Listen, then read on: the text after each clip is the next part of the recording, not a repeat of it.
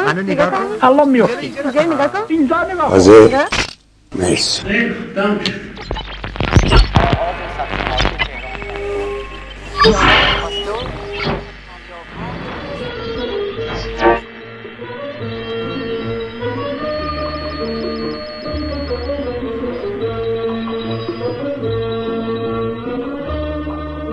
دوربین و ابداع عکاسانه.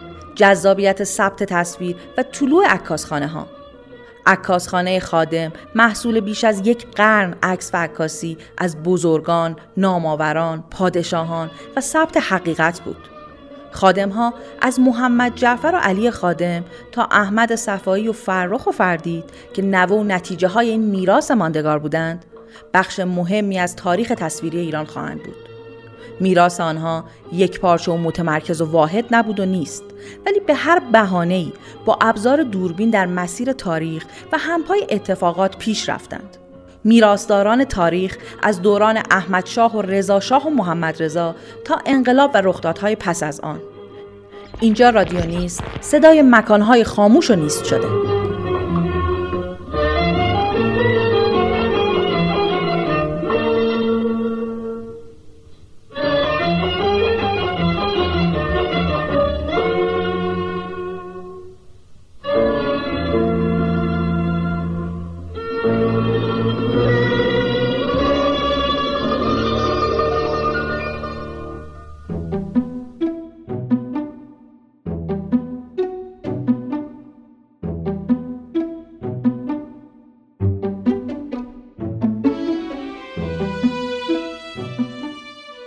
دو سه سال بیشتر از ابداع عکاسی در جهان نگذشته بود که عکاسی وارد ایران شد. یک جعبه جادویی جذاب و متفاوت که به ناصرالدین میرزای ولیعهد در آن دوران هدیه شد و برای سالها پشت دیوارهای بلند سلطنت گرفتار شد. دوربین و عکاسی برای چندین دهه یک ابزار شاهانه بود و امکانی برای ثبت اتفاقات داخل حصار کاخها. پس از چند دهه آرام آرام عکاسی فرصت بروز پیدا کرد ولی باز یک امکان برای استفاده همگانی نبود و عموم مردم در استفاده از اون محروم بودند. ابزاری عجیب و متفاوت که ذهن محمد جعفر خادم مؤسس عکاسخانه خادم رو به شکل جذابی به خودش جلب کرد. روایت زندگی و سرانجام عکاس شدن محمد جعفر از زبان فردید خادم محمد جعفر خادم متولد قوم و با دست دادن پدرش و چند وقت بعدم مادرش همراه برادرش میان تهران. و شروع می‌کنه هر کاری کردن و کارهای مختلفی می‌کنه تا جایی که به گفته خودش تبدیل میشه به یکی از کاشیکارهای به نام تهران. در پروژه کاشیکاری یکی از ساختمونهای فرمان فرما بوده ظاهرا. با یکی از اهل محل اونجا آشنا میشه به نام آقای مشکات السلطنه. یه رفاقتی بینشون اتفاق میفته و تا حدی میشه که یه روزی آقای مشکات بهش میگه که من از یکی از مهندسین بلژیکی که برای ساخت خط آهن عبدالعزیز اومده بودن یک دستگاهی خریداری کردم به نام دوربین و محمد جعفر رو می‌بره در زیرزمین خونش این دستگاه رو بهش نشون میده. همون لحظه محمد جعفر شیفته این دستگاه میشه.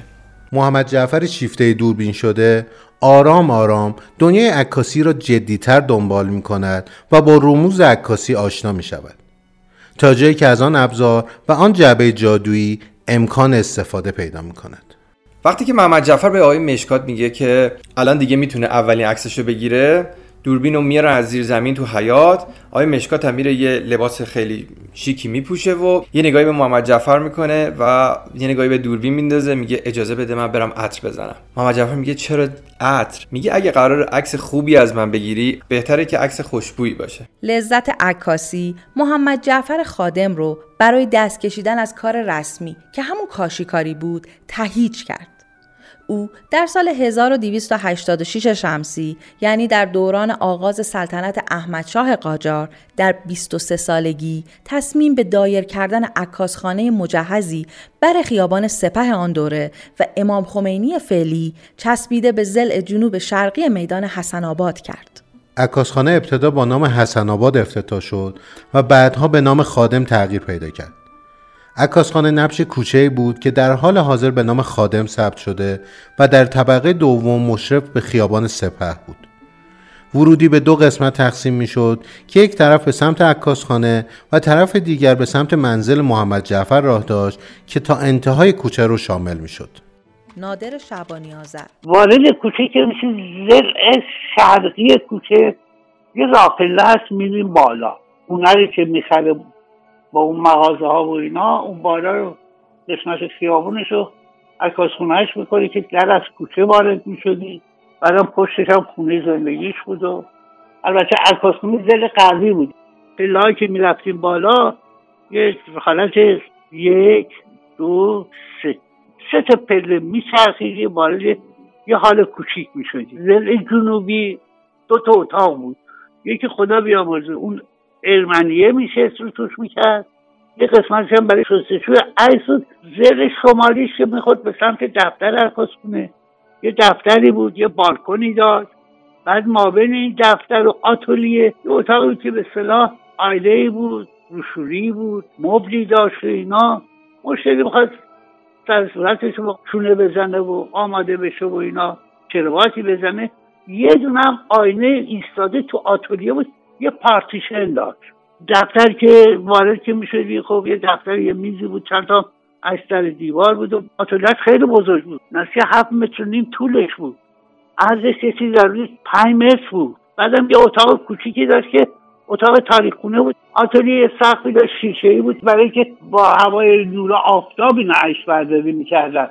مهرداد آیرملی اون موقع هم شیشه مصرف می‌کردم برای عکاسی. هم فیلم بود هم شیشه بود. میذاشتم پشت کمرا اونجا عکس برداریشون رو می‌کردم. بعد وقت میومد می‌رفت. اون طرف طرف دارک روم که اونجا دیولوپ بشه. اما خودشون نکاسی نمی‌کردن. خودشون برای مراسم بیشتر می‌رفتن. با من یادمه با درشکه میفرستادن. این درشکه رو لود می‌کردن با تمام وسایل عکاسی. می‌رفتن مثلا فرض بکنید دانشکده افسری اگه فارغ تحصیل می‌شدن عکس گروهی مینداختن یا اگه مجلس اعضا جمع می‌شدن مثلا عکس گروهی مینداختن و یه کسی بود به نام آقای احمد صفایی. که ایشون هم برادرزاده امو جان بودن. ایشون عکاسی داخلی رو می‌کردن. اما روش های سخت و طاقت فرسای ظهور و ثبوت فیلم و عکس که با آنچه امروز از عکاسی می‌بینیم تفاوت بسیار داشت. مهرداد آیرملو. چیزی که من هیچ وقت خاطرم نمیره کارهایی که امو می‌کردن. دواهای عکاسی همه توسط ایشون ساخته می‌شد. مثل الان که شما پکیج بخرین که توش همه چی آماده باشه با آب قاطی بکنین نبود. من یادم ایشون ترازوشون رو باز می‌کردن. شاید حدود مثلا ده تا دوازده تا چیز مختلف بود. ایشون وزن می‌کردن قاطی می‌کردن با آب مخلوط می‌کردن. اینا رو به هم دیگه تا اینکه مثلا دوای ظهور رو درست بکنن. این یه صبح تا واقعا اصل کار بود که اموجون بشینن و این دواهای ظهور رو درست بکنن. با دقت خاصی. و روایت ایشان از فضای عکاسخانه و مشتری های آن دوره من یادمه که از پله که میآمدم بالا دست چپ می‌رفتن قسمت نشیمن. یه میز اونجا بود و چند تا صندلی مب و تمام عکسای عکاسخانه به در و دیوار اینجا آویزون بود. و بعد احمد میامد باشون صحبت می‌کرد. خیلی موقع ها ممکن دو نفر سه نفر نشسته باشم نوبت بهشون برسه عکس بگیرن. بعد میبردن تو اون قسمت میشوندن انواع اقسام پروژکتور به اضافه نور روز. تمام این آفتاب فیلتر می‌شد که سایه نده و ولی نور نور فوقالعاده بود. عکس که می‌گرفتن یه قبض می‌دادن به طرف. مثلا یه ممکن بود یه هفته دو هفته طول بکشه تا عکسشون آماده بشه. شب عیدار شلوغ بود برای خود خانواده ها میامدن عکس های خانوادگی می‌گرفتن. مرسی. و اما کاراکتر و شکل ظاهری محمد جعفر خادم. سرشون هیچ مو نداشت. سر و صورت همه یه رنگ بود. پوست همیشه آفتاب خورده. ولی چش ابروهای خیلی خیلی مشخص داشتن. و دید خیلی خیلی خیلی با نفوذ آدم بسیار بسیار متعادل بسیار ملایم بسیار محترم. ایشون رفتارشون با تمام افراد یه جور بود. می‌خواد طرف یه آدم به اصطلاح معروف و چه می‌دونم تحصیل کرده باشه یا می‌خواد طرف یه آدم خیلی عادی و تحصیل نکرده باشه. انقدر آدم اهل مطالعه بود که من فکر می‌کنم که از تمام وسایل عکاسی که هر جای دنیا ممکن بود تولید بشه ایشون با خبر بود. عکاسخانه خادم در آن دوران محل بروبیای بسیاری از بزرگان آن دوران بود. یه بالکن بود جلوش که تو خیابون سپه باز می‌شد. بعد از داره تمام سیاست مدارای مملکت می آمدن اونجا تو اون بالکن میشستن روزهای تابستون و بحثای سیاسی می‌کردن. من خاطرمه که مثلا آقای راشد آقای فلسفی و صحبت از سیاست روز و خیلی خیلی خیلی با منطق و با استدلال با هم دیگه صحبت می‌کردن راجع به مسائل روز. امو جان علاوه بر اینکه شاید یکی از اولین عکاسای ایرون بودن و شاید یکی از بهترین انسانهایی بودن که من در عمرم دیدم و تو محل معروف بودن یکی از کسانی که پاتاقش عکاسخانه و دوستی با آقای خادم بود رضاخان سردار سپه یا همان رضاشاه پهلوی بود که شنیدن روایتان از زبان فردید خادم خالی از لطف نیست. عکاسخونه خیلی سریع محبوب میشه.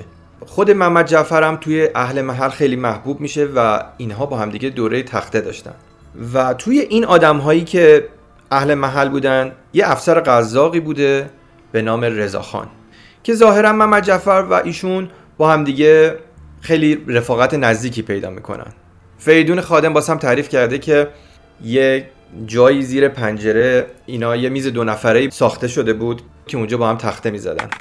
یه قصه هست که یکی از شبایی که محمد جعفر و این افسر قزاق رضا با همدیگه می‌رفتن بیرون. اون زمان کرکره نداشته مغازه و با حسیر بسته می‌شده. می‌رفتن سراغ یک مغازه ماسبندی و یکی این نیا رو از تو حسیر در می آوردن می‌کردن تو تاغار ماست و ماست رو میخوردن. چند شب که این کارو کردن صاحب ماسپندی میمونه تو مغازه که ببینه چه اتفاقی میافته. شب بعد که این دزدا برمیگردن توی تاقا رو پر کرده بود از کسافت که اینها دیگه معلومه دیگه وقتی که بالا می‌کشن چه چیزی میاد بالا. چند ماه حقوق این افسر غذا پرداخت نشده بود. حالا به دلایل اینکه شاید خزانه دولت خالی بوده و این افسر از ترس صابخونش یه مدت میاد توی راهروی عکاسخونه و اونجا محمد جعفر براش یه جایی تعبیه می‌کنه و اونجا میخوابه. که فریدون خادم عموی پدرم از مادرش اینجوری تعریف کرده که چون این افسر قزاق عاشق خورشت قیمه بوده اون چند روز محمد جعفر به خانومش گفته هر روز قیمه درست کن. رضا خان وقتی که می‌خواد ازدواج دومشو بکنه دو نفر کمکش می‌کنن. از نظر مادی که حالا هزینه های این ازدواج بدن که یه نفرش محمد جعفر عکاس و یه نفر آقای فودفر خیاط محله که حتی شاهدین عقد ایشون هم هستن. حالا اگه که اسنادش موجود باشه.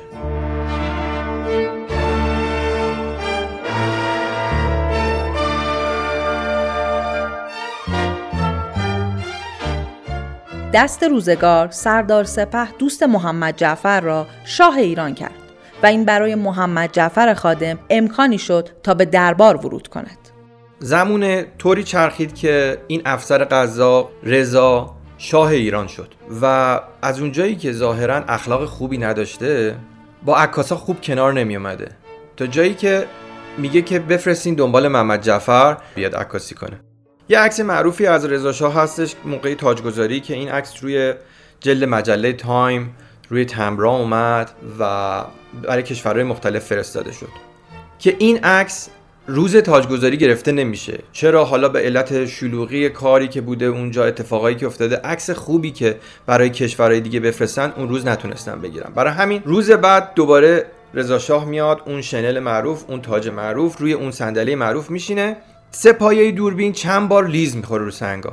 محمد جعفر دنبال یه شیعی میگرده که بذاره که این ثابت بشه. رضا شاه وزن این تاج که روش الماس و جواهر اینا بوده خسته میشه. یهو بهش میگه محمد جعفر می‌خوای این فلان فلان شده رو بذارم رو سرت؟ من از تو عکس بگیرم؟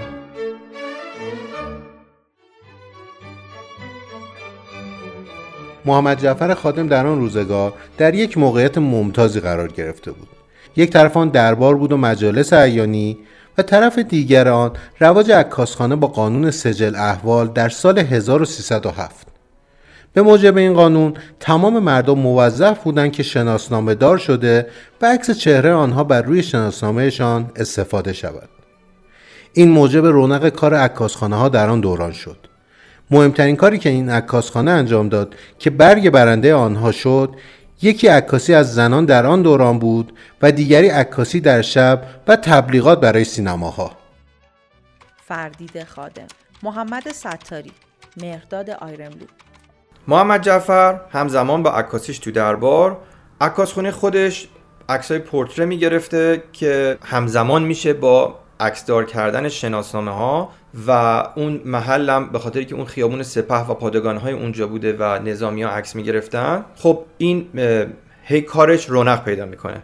یکی از دوستان که در آرشیو دانشگاه منچستر در حال تحقیق بود یه آگهی بر من فرستاده از 1313 که توی مجله ایران باستان این چاپ شده. این بیان می‌کنه که محمد جعفر به یکی از دخترای خودش عکاسی یاد داده بود که بتونه از خانوما عکاسی کنه. چون اگه که بدونین اون زمان مردم عادی از دوربین حتی میترسیدن. یه فضای تاریکی یه شیء عجیبی میذاشتن جلوت و برای اولین بار می‌خواستن عکاسی کنن. خب این جمله معروفه که عکاسا می‌گفتن که اینجا رو نگاه کن الان توش جوجو میاد بیرون یا پرنده میاد بیرون. اینجا رو نگاه گنجشگر ببین. و طرف تا اونجا رو نگاه می‌کرده عکس می‌گرفتن. و مهمترین کار محمد جعفر خادم این بوده که با فکر و ذوق فراوانش به این نتیجه رسید که الان که در تهران برق اومده می‌تواند در شب روی یک تخته که با فلز پوشانده شده پودر منیزیوم رو بریزه دو تا سیم برق رو بهش وصل کنه و در لحظه عکاسی جریان برق رو وصل کنه. منیزیوم سریع مشتعل میشه نور زیادی میده که بعدها که اون این کار رو با موفقیت کرد و موجب تهیر همگنانش شد در سالنامه پارس در سال 1307 هجری شمسی یا مطابق 1347 هجری قمری آگهی داد. آتلیه عکاسی محمد جعفر خادم در حسن آباد می‌تواند عکس در شب هم بگیره که خب قیمت این عکس به برابر عکسای روز. بود دیگه چیزایی که اونجا انجام می‌شد عکسایی بود که مربوط به سینماها بود. عکسای تبلیغاتی. نقاشی ها می آمد و نقاشی ها رو به دیوار وصل می‌کردن توی همه آتالیه. و اینو به صورت شیشه درست می‌کردن و به صورت فیلم و بعدش اینا همه روتوش می‌شد که صاف و صوف بشه. بعد اینا می‌رفت به سینماها دستورا رو می آوردن برای عکاسخانه و من یادم آقای احمد صفایی برادری داشت اسمش من یادم رفته ایشون. صاحب کانون آگهی زیبا بود که اون موقع یکی از بزرگترین کانونهای آگهی بود و بیشتر کارهای عکاسی به اصطلاح عکاسی تبلیغاتی رو از طریق ایشون میامد اونجا. و بعد اینا رو میبردن تو سینما قبل از اینکه فیلم شروع بشه نشون می‌دادن حالا تبلیغات هرچی مثلا روغن قو یا نمی‌دونم پارچه فلان. این یه مقدار عمده کارهای اینجا بود که فکر می‌کنم تنها کسی که تو ایران این کار انجام می‌داد همه عکاسونه خادم بود.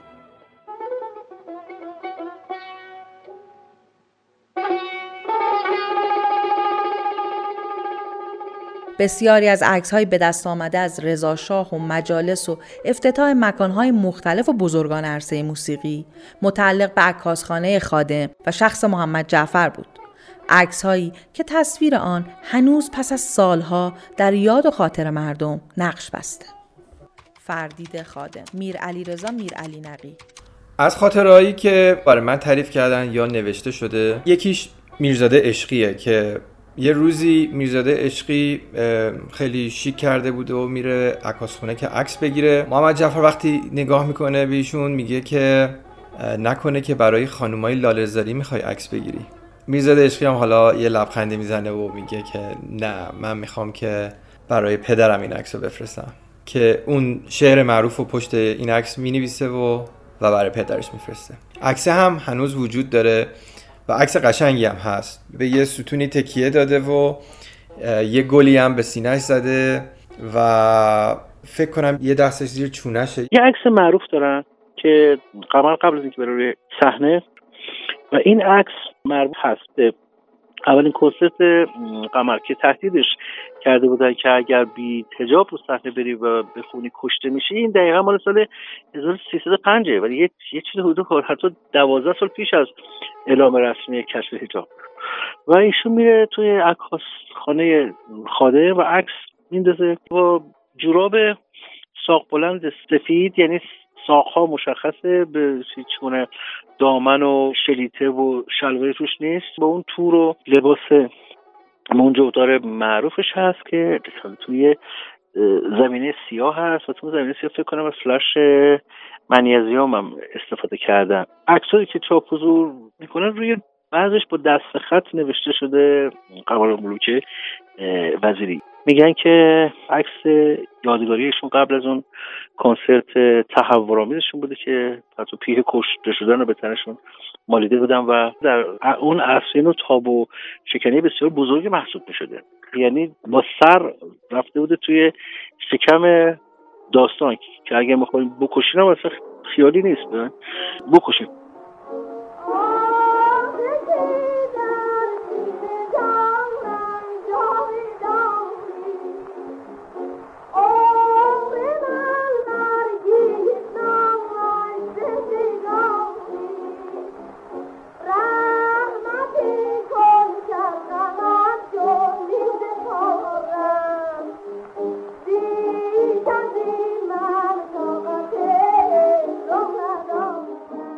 از خاطرهای دیگه ای که هستش اینه که رضاخان دو تا فرزند دوقلو داشت محمد رضا و اشرف. و یه عکس معروفی هستش که همه هم دیدن که این دو قلوها رو پای رضاخان نشستن و عکس گرفتن. دفعه اولی که این عکس رو می‌گیرن تو آتلیه می‌گیرن و مثل که عکس خوبی از آب در نمیاد. و دفعه بعد که می‌خوان این کارو بکنن تو حیات این عکس رو می‌خوان بگیرن که وقتی که دو قلوها رو پاش میشینن شمس دختر بزرگترش میاد اشرف رو می‌زنه کنار و بهش میگه که اینجا جای منه و میشینه رو پای رضاخان و محمد جعفر اینجا میاد یه مقدار دوربین رو می‌بره عقبتر یه مقدار کادر رو بازتر می‌کنه و هر ستای این بچه ها رو توی عکس می‌گیره. که عکسش هم موجوده که اشرف یکم عقبتر با یه قیافه بغزالودی وایستده و داره نگاه می‌کنه. هر ورودی قاعدتا خروجی در پی خواهد داشت. داستان خروج محمد جعفر از دربار رضا شاه اما شنیدنی است. زمانی که دیگه اوضاع بر وفق مراد رضا شاه نبوده شروع می‌کنه آدمایی که از قبل میشناختنش رو از خودش دور کردن. تو همون روزا از جایی رد می‌شده که پاش می‌خوره به سپایه و تشکیلات دوربین و فوش و ناسزا به اینکه کی اینا رو اینجا گذاشته؟ در صورتی که محمد جعفر همون نزدیکی ایستاده بوده محمد جعفر خیلی ناراحت میشه وسایلش رو جمع می‌کنه و برای همیشه دربار رو ترک می‌کنه. میاد عکاسخونه و چند وقت بعدش هم حتی سکته می‌کنه و دیگه بازنشسته میشه. به عکاسی بیمیل بوده هیچ وقت دیگه عکاسی نمی‌رفته. که تو این دوران پسر برادر ناتنیش احمد صفایی عکاسخونه رو میگردونده و محمد جعفر بیشتر به کارهای خیر مثل جمع کردن خاک زغال برای نیازمندا شروع می‌کنه به تاسیس اتحادیه عکاسان که حالا احتمالا به خاطر سن بیشتری که نسبت به بقیه داشته میکننش رئیس اتحادیه عکاسان اون زمان. و بعد از یه مدت هم فوت می‌کنه.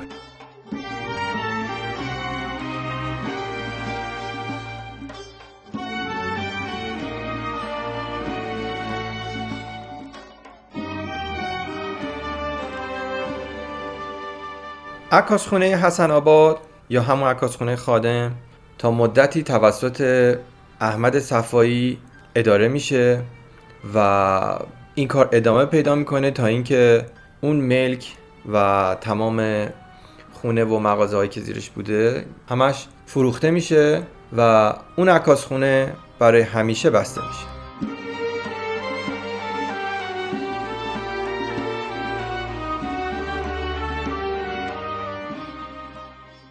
احمد صفایی برادرزاده ایشان بود که از بچگی در عکاسخانه خادم رشد کرده بود. پس از مرگ محمد جعفر در سال 1336 شمسی احمد مسئولیت عکاسخانه را تا سال 1351 عهدهدار و به نوعی چراغ آنجا را روشن نگه داشت. تا اینکه خانواده خادم تصمیم به فروش مغازه و خانه می‌گیره و به این ترتیب عکاسخانه خادم به طور رسمی بسته میشه. با این وجود قصه خادم ها به اینجا ختم نمیشه. پسر بزرگ محمد جعفر با نام علی خادم کسی بوده که همزمان با فعالیت های پدر کارش رو آغاز می‌کنه. شروع کار و آشنایی او با عکاسی شاید از طریق پدر و آتلیه او بوده ولی سرنوشت مسیر مجزایی براش در نظر گرفته بود. فردید خادم. از همون ابتدا عشق به عکس و عکسبازی و عکاسی رو می‌تونی توش ببینی. علی با سن کم کلی تو عکاسخونه از خودش سلفی گرفته. تو بعضی عکس ها سایه دوربین مشخصه که این دوربین چقدر بزرگ بوده. و این دوربین بزرگ رو با خودش برده با دوستاش توی خارج از شهر اینور اونور توی میدون تجریش اون زمان عکاسی کردن.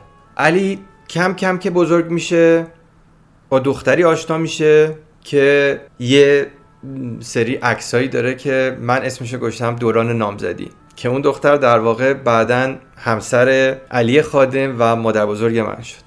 که کلی اینها عکس های عاشقانه با همدیگه دارن و تقریبا مشخصه که همه اینها هم سلفی گرفته شده. با اون دوربین عجیب اون موقع. شاید همین دوستی و بعدها ازدواج علی و بدری باعث اختلاف محمد جعفر خادم پدر با علی خادم پسر میشه. علی و بدری در واقع همون مادر بزرگ من تصمیم می‌گیرن که با هم ازدواج کنن. خانواده ها مخالفن. پدر مادر بزرگم به خاطر اینکه علی هنوز سربازی نرفته بود مخالف بود و محمد جعفر هم مخالف بوده با داستان که اینها با تمام مخالفت ها باز میرن ازدواج می‌کنن با هم دیگه. محمد جعفر برمیگرده به علی میگه که من تو رو از ارث محروم می‌کنم. حالا تو عصبانیت میگه حالا هرچی علی میره خونه پدرش عکس پدرش رو پشتش می‌نویسه. در برابر عشق ارث ارزش ندارد. علی به سربازی میره و پس از اون مسیر جدیدی رو آغاز می‌کنه. بعد از سربازی تقریبا سال 1317 میاد توی موزه ایران باستان کار می‌کنه. یه مدتی و این از اشیای زیرخاکی که پیدا می‌کردن عکس می‌گرفته اونجا. اینجا دو تا ایران شناس به اسم پروفسور پوپ و پروفسور اشمیت میان ایران و می‌خواستن که یه عکاسی بکنن و یک دستیار نیاز داشتن. علی چون دارالفنون درس خونده و یه مقداری فرانسه مقداری انگلیسی و عکاسی بلد بوده موزه ایران باستان علی رو میدن به اینها که دستیارشون. اینجا علی چشش با یک دنیای دیگه از عکاسی جدا از اون چیزی که تو آتولیه پدرش عکاسی می‌کرده آشنا میشه. در اون زمان مجلات و روزنامه ها هی رشد پیدا می‌کنن و شروع می‌کنن به عکس دار شدن. علی که تبهر خاصی تو این کار پیدا کرده بود و به این روزنامه ها عکس می‌داد همین شد که الان بهش میگن پدر فوتوژورنالیست ایران. علی در سالهای اولیه حکومت محمد رضا پهلوی این سالهای 2021 شمسی اقدام به تأسیس یک دفتر آژانس مانند عکاسی می‌کنه و از اینجا به شکل کاملا حرفه‌ای وارد فضای فوتوژورنالیسم میشه. میاد توی خیابون لالزار داخل گراند هتل جایی که تئاتر دهقان هست. طبقه بالا تهران مصور بوده کنار اون سه تا دفتر بوده. که این سه تا دفتر یکیشو علی خادم یکیشو خود آقای دهقان و یکیش هم محسن دولو می‌گیرن و شروع به کار می‌کنن. توی این دفتر مثل یک آژانس عکس عمل می‌کرده. یعنی که هر روزنامه و مجله ای که عکسی نیاز داشته میومده سراغ این دفتر و ازش عکس میخریده. حالا مثلا بعضی وقتام یه عکسای ادغامی با محسن دولو میومدن میساختن و درست می‌کردن که توی مجلات خود تهران مصور اینا هست که نصف کاریکاتور نصف عکسه احمد دهقان مدیر تئاتر تهران یا همون نصر دفترش چسبیده به دفتر علی خادم بود که در سال 1329 ترور شد.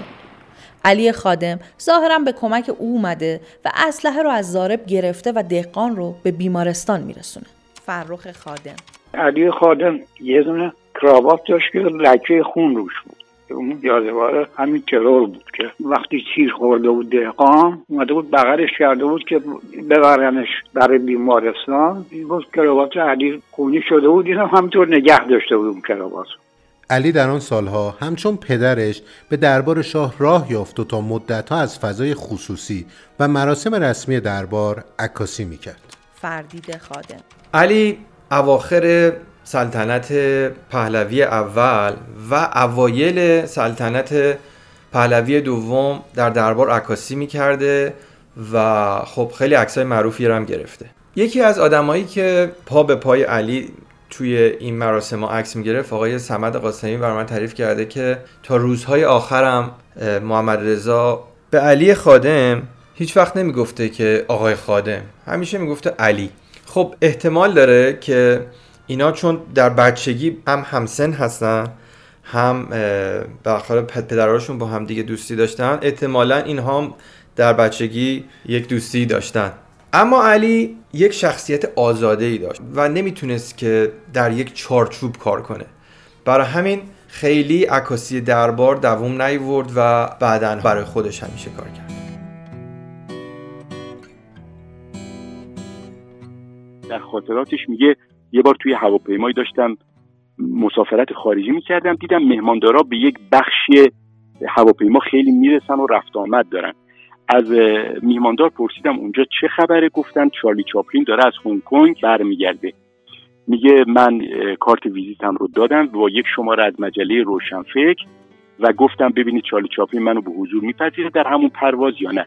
میگه دقایق بعد مهماندار آمد و گفت چارلی چاپلین شما رو به حضور میپذیرن. میره میشینه کنار چارلی چاپلین در همون پرواز با هم گپ و گفتی می‌کنن و میگه که من عکاسم و بعد در همون هواپیما از چارلی چاپلین عکسی می‌گیره این عکس رو چاپ می‌کنه در مجله روشنفکر و یک بار که سوئیس میره و می‌دونی چارلی چاپلین مقیم سوئیس بوده باز با او چند تا دیدار داشته و حتی میگه که در این دیدارها در سوئیس اون مجله روشنفکری از چارلی چاپلین عکس گرفته بودم رو به او دادم.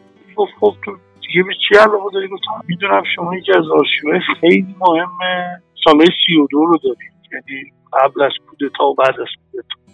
گفت آره آره آره. می‌خوای ببینی؟ گفتم آره. یه عکسی به دیوار زده بود که خب خیلی چیز عجیب غریبی بود عکس مثلا استالین دستشون بود و ملت و همطوری همه سیبیل و فلان اینا خیابون استانبول. گفت این اولین تظاهرات حزب توده ایران بود. عکس خیلی مهم. اصلا آدم میگه همه عکساشو داشت آرشیوشو داشت. یک نمایشگاه خیلی مهمی هم در دانشکده افسری برپا شد. عکسای دیده نشده از رضا شاه که ورودیش رو خادم با یک عکسی تزیین کرده بود. خیلی بزرگ شد مثلا در حدود 7 متر. در یک دو متر که چشمهای رضا شاه بود موقعی که از قائله معروف خزعل از جنوب برگشته بود. خسته با ریشهای نزده و چشمهای قرمز این زمان نخست شد.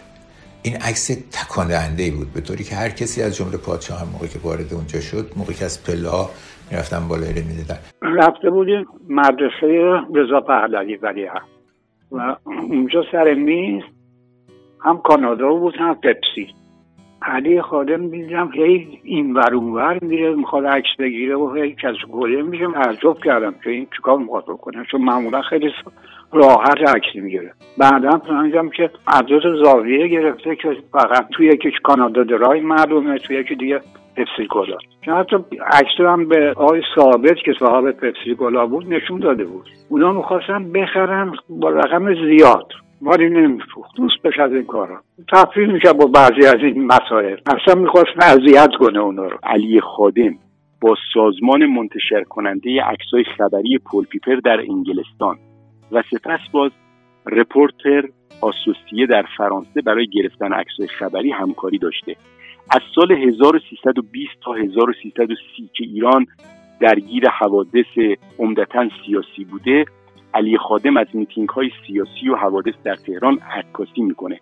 مهمترین عکسای جلسه دادگاه نظامی دکتر مصدق در سال 1332 که این ور اونور چاپ شده و فوق العاده هنرمندانه هست و کادر مربع داره کارهای همین علی خادم هست.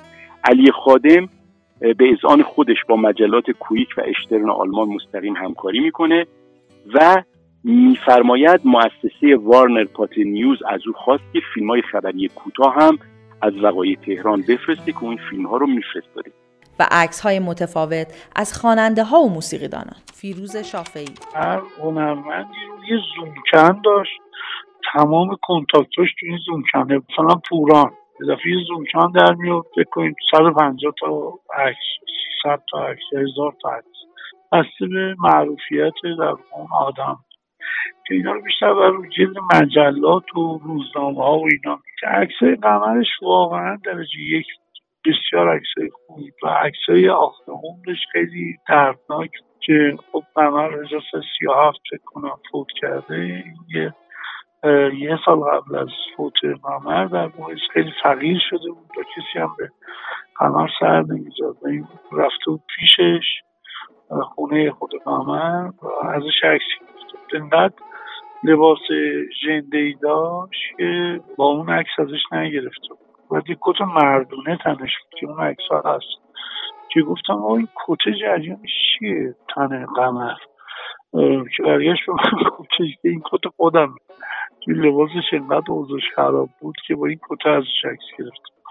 عکس های شاهکاریه دیگه اصلا حیرت یکی از مزیت های اصلی آقای خادم این بود که توی استودیو رادیو هم از خواننده عکس می‌گرفت. مثلا از آقای شهرناز از آقای تهرانی.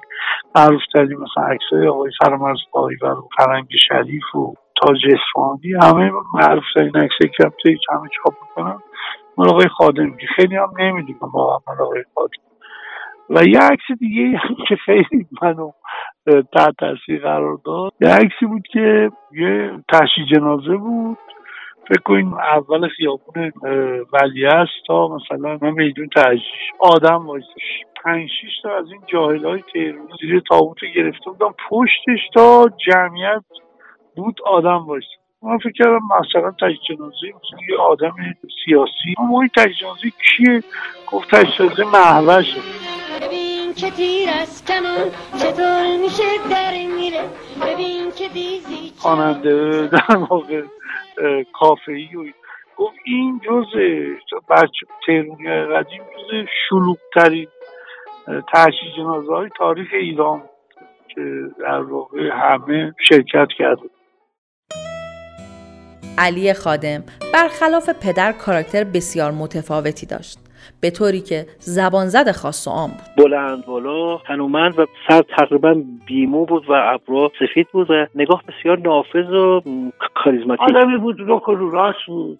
هیچ موقع دوست نداشت. زیاد با جمع مخلوط بشه. کار خودش خودش می‌کرد. اگه اگر بهش نارو می‌زدن خودش می‌کشید یه دونه لنگ میبست به جای شلوار یه لنگ هم مینداخت رو دوشش. و با همون پذیرایی می‌کرد و کاراشون رو انجام می‌داد. هر گیرش میومد آویزون می‌کرد. یه دونه از این زنه یکی که سر تا پا میپوشید. رنگ و بارنگ گل اونجا ضمن اینکه دفتر کارش بود مثل که خونش هم به حساب می اومد اسخر بیچاره میگفتش که خب خیلی شوخ بود. به خاطر شوخ بودنش گاهی تصاویر دوستانشون رو به صورت کلاژ به فرمای مختلف در سر کارگردان رو برداشته بود سر اسقر بیچاره رو جاش گذاشته بود. اندک بود خیلی خیلی کم صحبت می‌کردن. اما اون چیزی که می‌گفتن به قول قدیمی ها مثل نقش بر سنگ مینشست. در دهه چهل علی خادم از دفتر لالزار به دفتر خیابون فردوسی رفته و تا سالهای آخر در آنجا ماندگار شد. دفتری که پاتوق بسیاری از بزرگان بود و بخش مهمی از خاطرات نسل مهمی از هنرمندان و روزنامه نگاران وقت.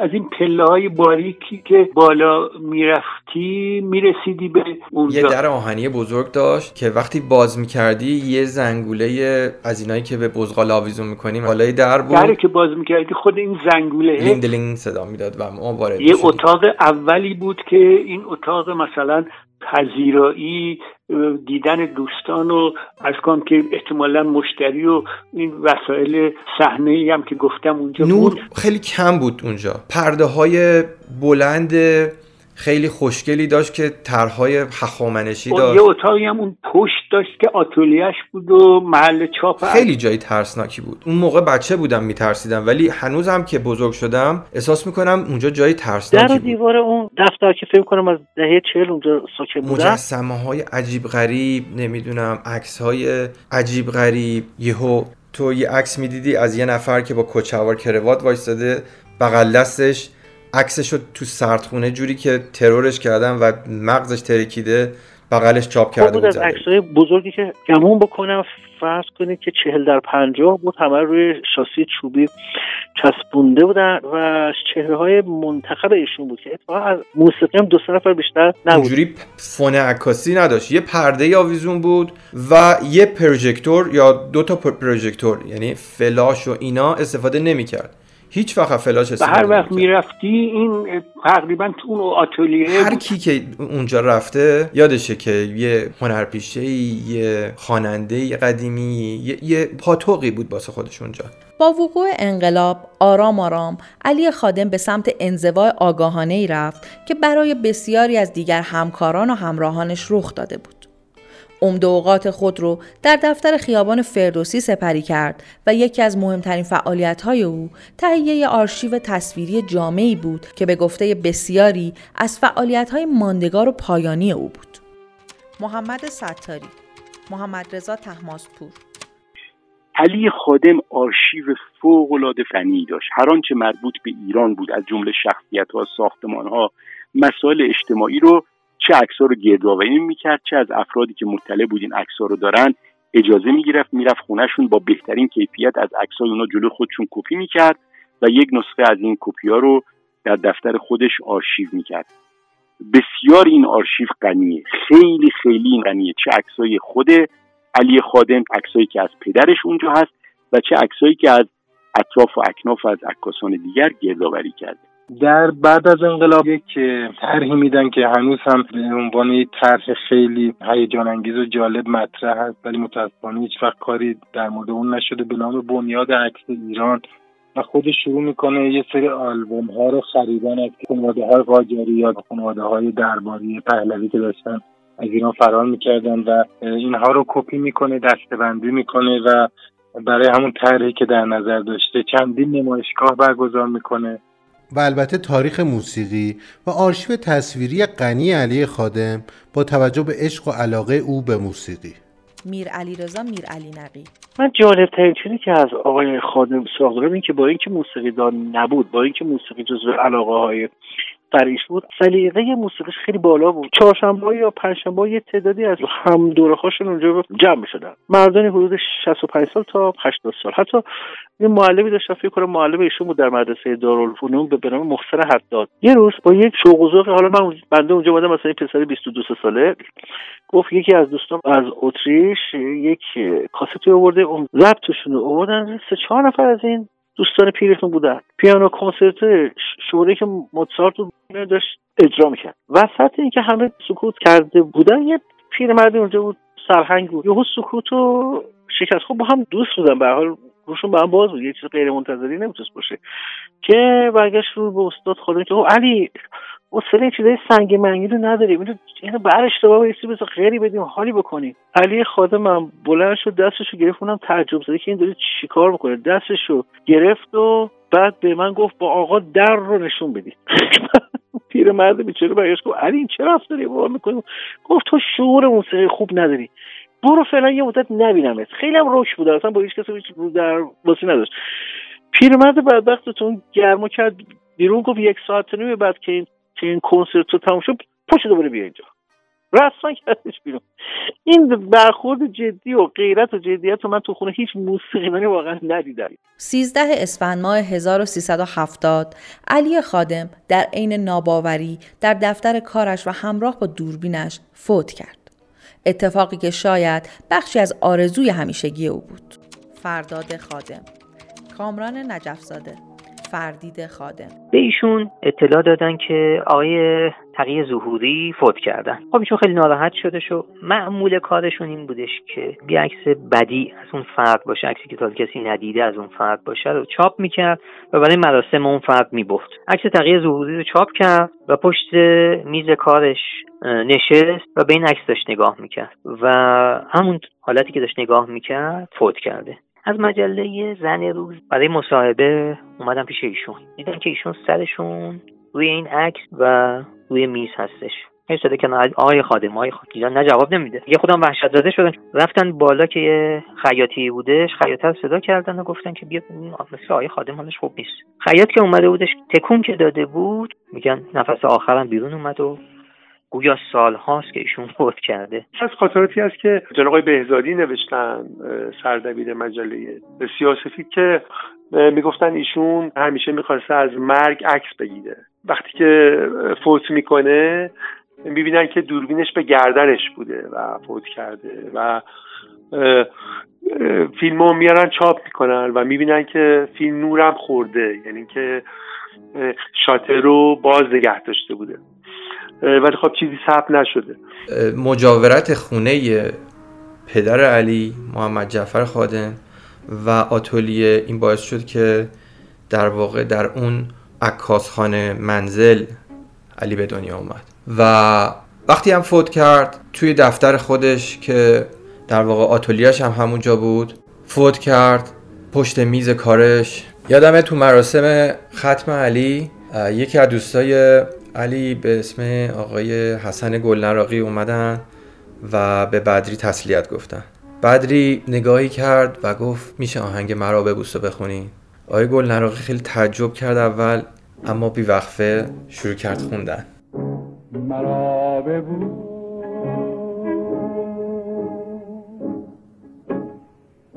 مرا ببوس. برای آخرین بار. تو را خدا نگه که می‌روم به سوی و این سوال که به راستی پس از علی خادم و جمعآوری این تصاویر تاریخی بسیار مهم معاصر چه بر سر این آرشیو آمد؟ فرداد خادم. اواخر سال هفتاد که پدر بزرگ من علی خادم فوت کردن از همسایه عکاسی پدر بزرگم به ما اطلاع دادن که اونجا پلمپ شده. ما رفتیم نگاه کردیم که بله پلمپ از طرف اماکن و دادستانی انقلاب هستش. بعد یه احضاریه هم همون زمان برای پدر من که پسر ارشد بودش اومد که خودتون رو به در جنوبی اوین معرفی بکنید. در تاریخ و ساعت معینی. که ایشون رفتن دم در اونجا چشمشون رو بستن سواری ماشینی کردن و به ساختمونی انتقال دادن. یه عزیزی که خب از طرز بیانشون مشخص بود که روحانی هستن به توضیح دادن که این جزو اموال ملی کشور هستش. این باید به جای امتری انتقال پیدا کنه. که پدر برنم توضیح دادن که این از پدر به پسر و پسر به پسر این انتقال پیدا می‌کنه و هیچ وقت ناامنی برای این آرشیو اتفاق نیفتاده تا به امروز. ولی خب اصرار بر این حرف داشتن که این باید به جایی که بتوانن همه استفاده بکنن انتقال پیدا بکنه گفتن چون به حال شما وارث هستید یه پیشنهاد ناچیزی برای مبلغی داده بودن که ارزش گفتن نداره. خب برگه ها دیگه امضا شده شد که تشریفاتی انجام شد. برای فک پلمپ اومده بودن یه خاوری آورده بودن و یه سری کارگر که خب البته در تخصصشون نقل و انتقال آرشیو عکاسی نیستش. زمان انتقالش ما حتی صدای شکستن نگاتیف های شیشه ای رو حتی میشنیدیم. پدرم و عموی من که خب تخصصشون همین هستش اش به چشماشون اومد. این رو انتقال دادن بردن. بعد از اون هم ما پیگیر شدیم که این جزو کدوم اموال هستش کجا هستش؟ فردید خادم. آرشیو الان توسط سه تا ارگان نگهداری میشه. یکیش مرکز مطالعات یکیش مرکز اسناد انقلابه و یکی هم کتابخونه ملی. یه بخشی هم خب عکسای خانوادگیه که پیش خودمونه و یه مقداری هم توسط کلکسیونرها و آدم های علاقمند خریداری شده. میراسی ماندگار آرشیوی تاریخی، سندی از گذشتگان و یادگار معاصر. فرداد خادم یه حس دوگانه است. کاملا دوگانه. به چه خاطر؟ به خاطر اینکه اگر اون آرشیو بود آیا ما پتانسیل این رو در حال حاضر داشتیم که بتونیم به خوبی از اون مراقبت و احیا بکنیمش نمی‌دونم واقعا نمی‌دونم خیلی راحت خدمتتون از بکنم برای چی برای اینکه هر چی زمان میگذره ما تازه داریم ارزش اون رو متوجه میشیم. یه تعدادی از این عکس ها الان فقط توی ذهنمون هستش. دیگه هیچ نمونه ازش دیده نشده. ولی من حسم اینه که شما هر چیزی یک آینه شمدون قدیمی از پدر پدر بزرگتون اگر به شما ارث رسیده باشه شما دلتون می‌خواد که این رو هر سال گردگیری کنید و جلو چشتون باشه. شاید حتی یک بارم روشنش نکنید. و ارزشمند هم ممکنه یک کلکسیونر واسه اون یک پیشنهاد نجومی به شما بکنه که دست و پاتون هم حتی بلرزه. ولی علاقتون اینه که این شمتون همیشه جلو چشمتون باشه. این آرشیو برای خاندان خادم برای خانواده خادم یک گوهری بود که از دست رفت.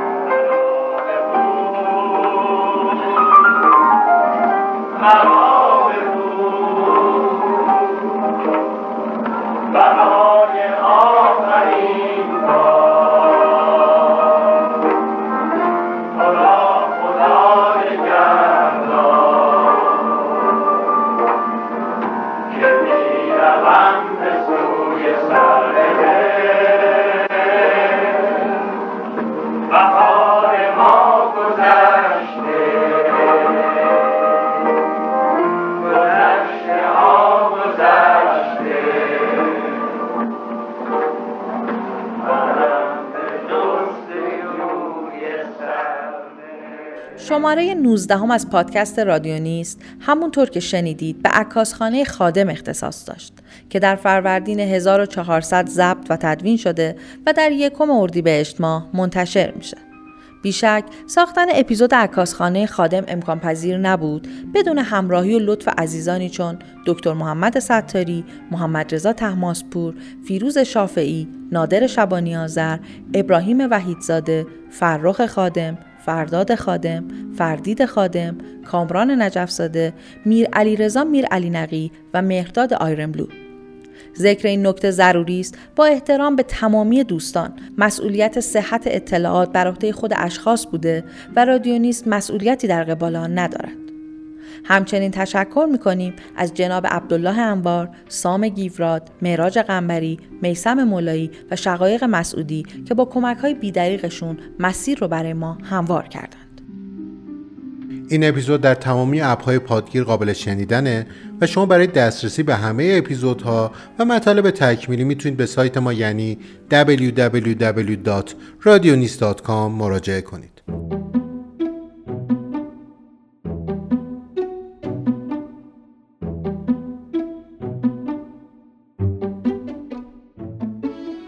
مالک و صاحب امتیاز رادیونیست مجموعه زیبان بوده و نویسنده و کارگردان این شماره رامیار منوچهرزاده و نگین فیروزی دستیار کارگردان در این اپیزود است.